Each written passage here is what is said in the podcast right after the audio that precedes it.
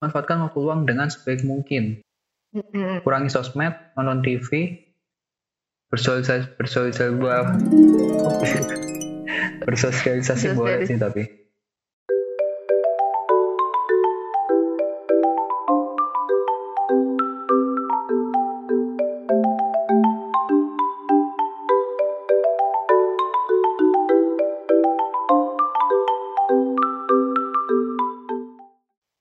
Kualitas hidup seseorang itu ditentukan oleh kualitas manajemen waktunya. Orang-orang sukses dan terkaya di dunia juga memiliki waktu 24 jam. Sama kayak kita. Lantas, apa bedanya dengan kita? Bedanya, mereka bisa memanfaatkan waktu lebih baik dan lebih efektif. Makanya, dengan potensi dan peluang yang kecil, mereka bisa memiliki pencapaian yang jauh lebih baik. Jadi, cara berpikir kita tentang waktu dan cara memanfaatkannya itu yang bisa menentukan keefektifan dan kualitas dari kehidupan kita. Tapi kan sukses itu nggak melulu soal uang dan kekayaan ya.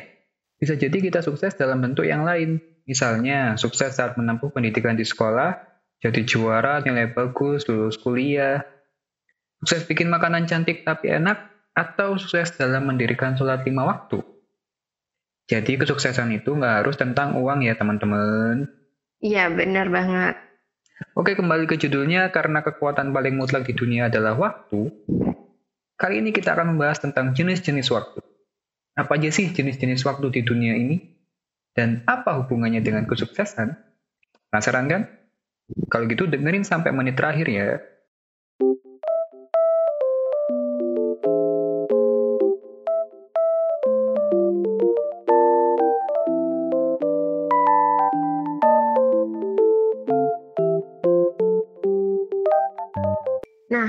Buku yang udah kami baca, judulnya Master Your Time, Master Your Life, yang ditulis Brian Tracy.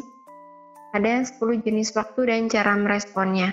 Oke, yang pertama, waktu perencanaan strategis dan penetapan tujuan. Sebelum memulai suatu petualangan besar dalam hidup, kita harus menentukan pengennya bagaimana, tujuan kita apa. Nah, ini yang membedakan orang sukses dengan orang biasa. 85% orang sukses punya tujuan besar dan mereka terus mengupayakan. Tapi cuman 3% dari orang-orang miskin yang punya tujuan besar dan mereka hanya sesekali mengupayakan jika memungkinkan. Jadi ini tentang orang kaya dan miskin ya? Hmm. Eh, sebenarnya enggak sih ten- Menarik. tentang orang orang sukses dan kurang sukses.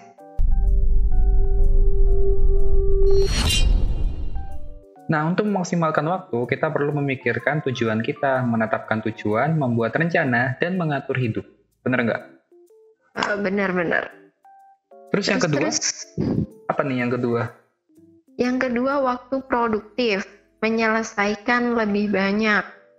Ini butuh disiplin, fokus, kebulatan tekad yang tinggi biar kerjaan kita selesai dengan cepat dan bagus. Dan ini bisa tercapai kalau kita merencanakan, mengatur, bikin list prioritas dan konsentrasi. Itu perlu banget sih list prioritas. Jadi kita tahu apa yang harus dikerjakan terlebih dahulu urut step by step. Nah, yang ketiga ada waktu peningkatan pendapatan. Aset yang paling berharga yang kita miliki itu bukan rumah, tanah, atau emas, tapi kemampuan berpenghasilan. Nah, kemampuan kita mendapatkan hasil untuk orang-orang mau apa sih ini? Oke, kita ulangi. Aset yang paling berharga, aset aset yang paling berharga yang kita miliki itu bukan rumah, tanah, atau emas, tapi kemampuan berpenghasilan, yaitu kemampuan kita mendapatkan hasil untuk orang-orang yang mau membayar kita. Nah, kemampuan ini adalah akumulasi dari pengetahuan, keahlian, pengalaman, pembelajaran, maupun kerja keras. orang-orang yang berkinerja tinggi pasti meluangkan banyak waktunya itu untuk meningkatkan keahlian mereka.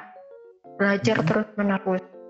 Terus ketika kita menjadi pembelajar seumur hidup, maka potensi kita tidak terbatas. Oh, jadi maksudnya kita belajar selama kita hidup ya. Iya. Tiap hari kita belajar. Mm-mm. Oke. Belajar terus Next. ya guys.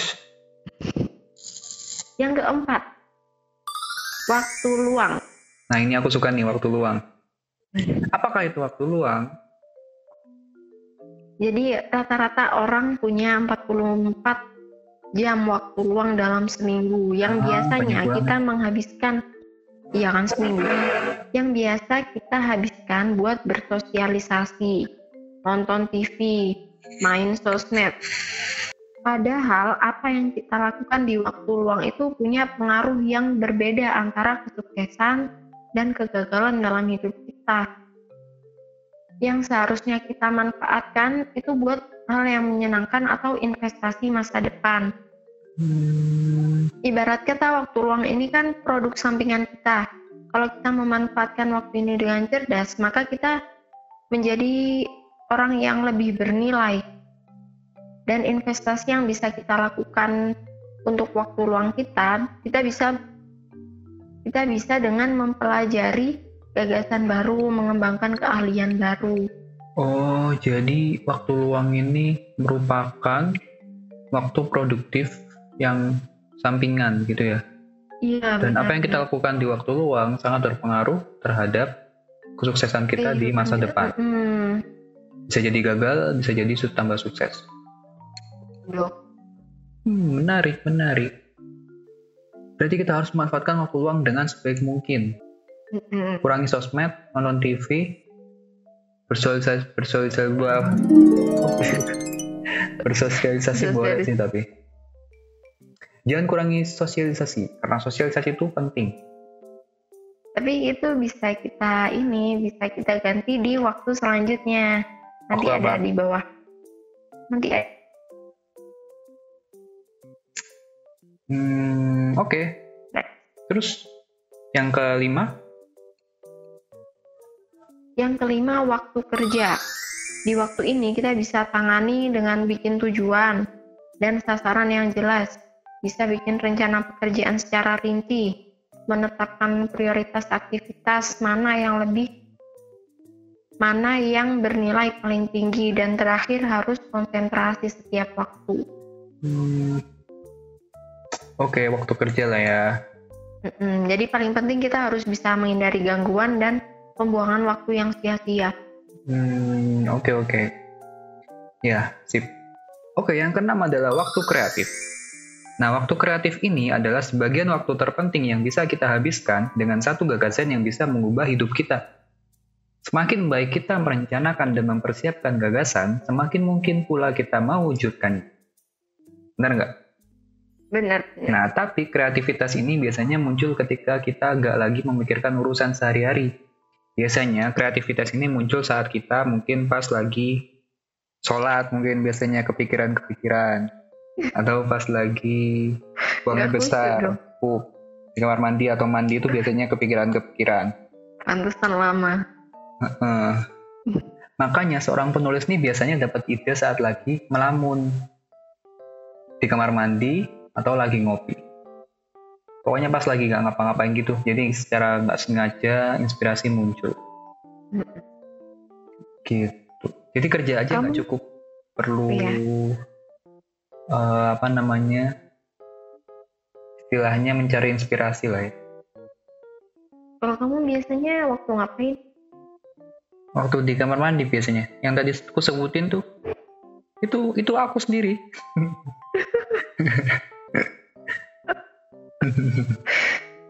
Ya ya ya ya. Tapi aku bukan penulis tuh ya. Oke, yang ketujuh ada waktu pemecahan masalah dan pengambilan keputusan. Jenis waktu yang satu ini udah kita bahas di episode sebelumnya, episode 5. Orang-orang sukses pasti memikirkan solusi dan tindakan yang bisa segera dijalankan dan terus melangkah maju. Langkah-langkahnya bisa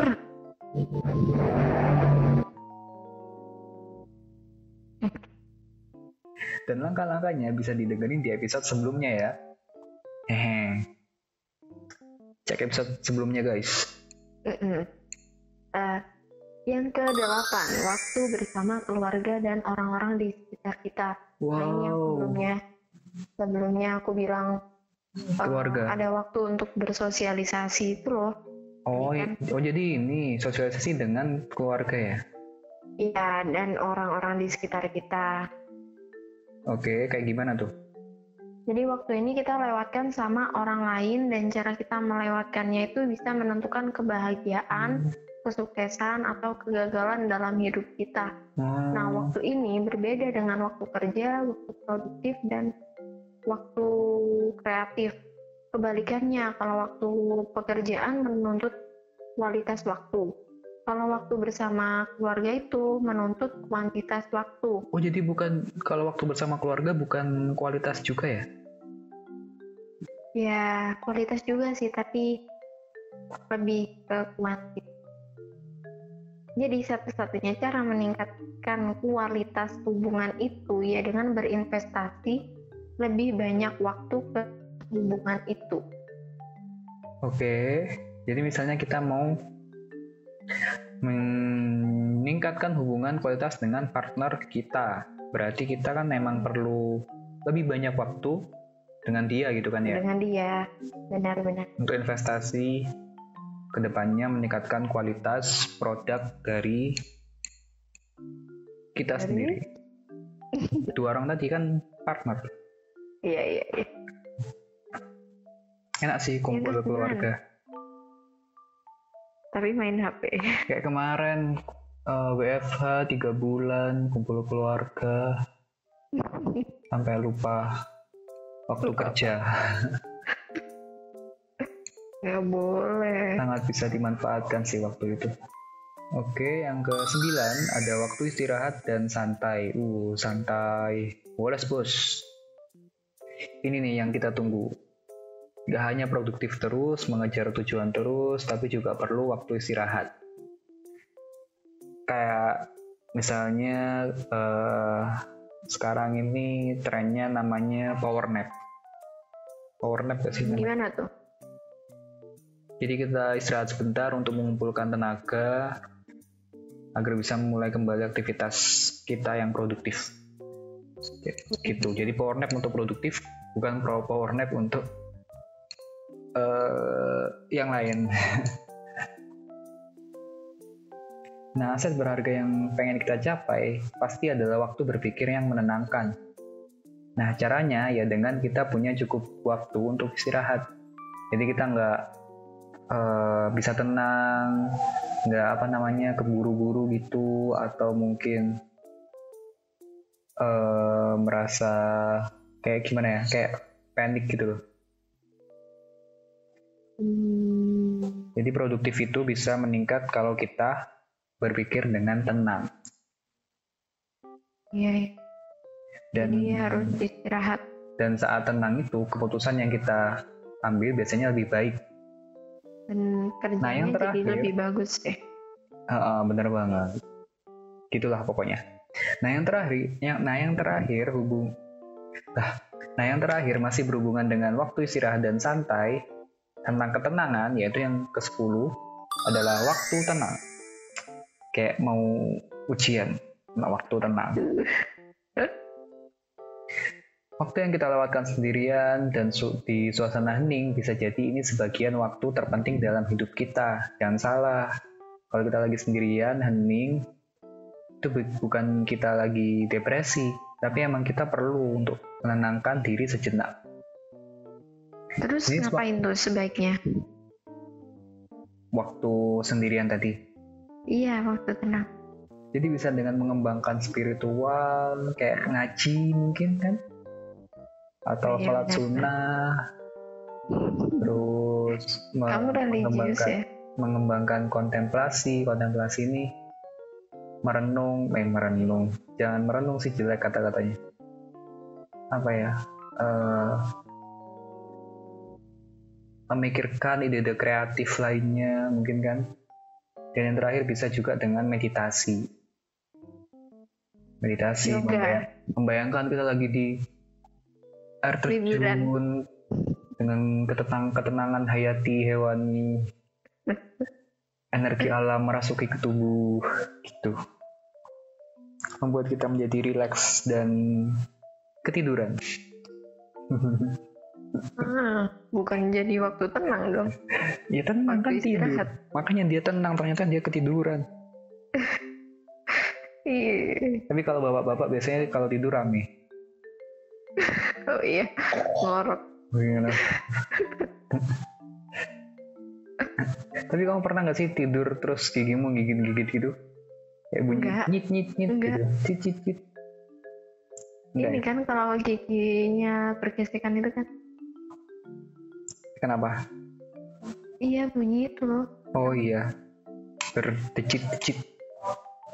Gak tau itu. Kenapa ya itu ya? Itu tidur lagi ngunyah kali ya? Mimpi ngunyah, mimpi makan. Jadi gitu guys, pemanfaatan waktu yang teratur dan disiplin itu bisa mengubah hidup dengan cara yang mengagumkan. Selamat mencoba ya. Un abrazo. Hello. Canción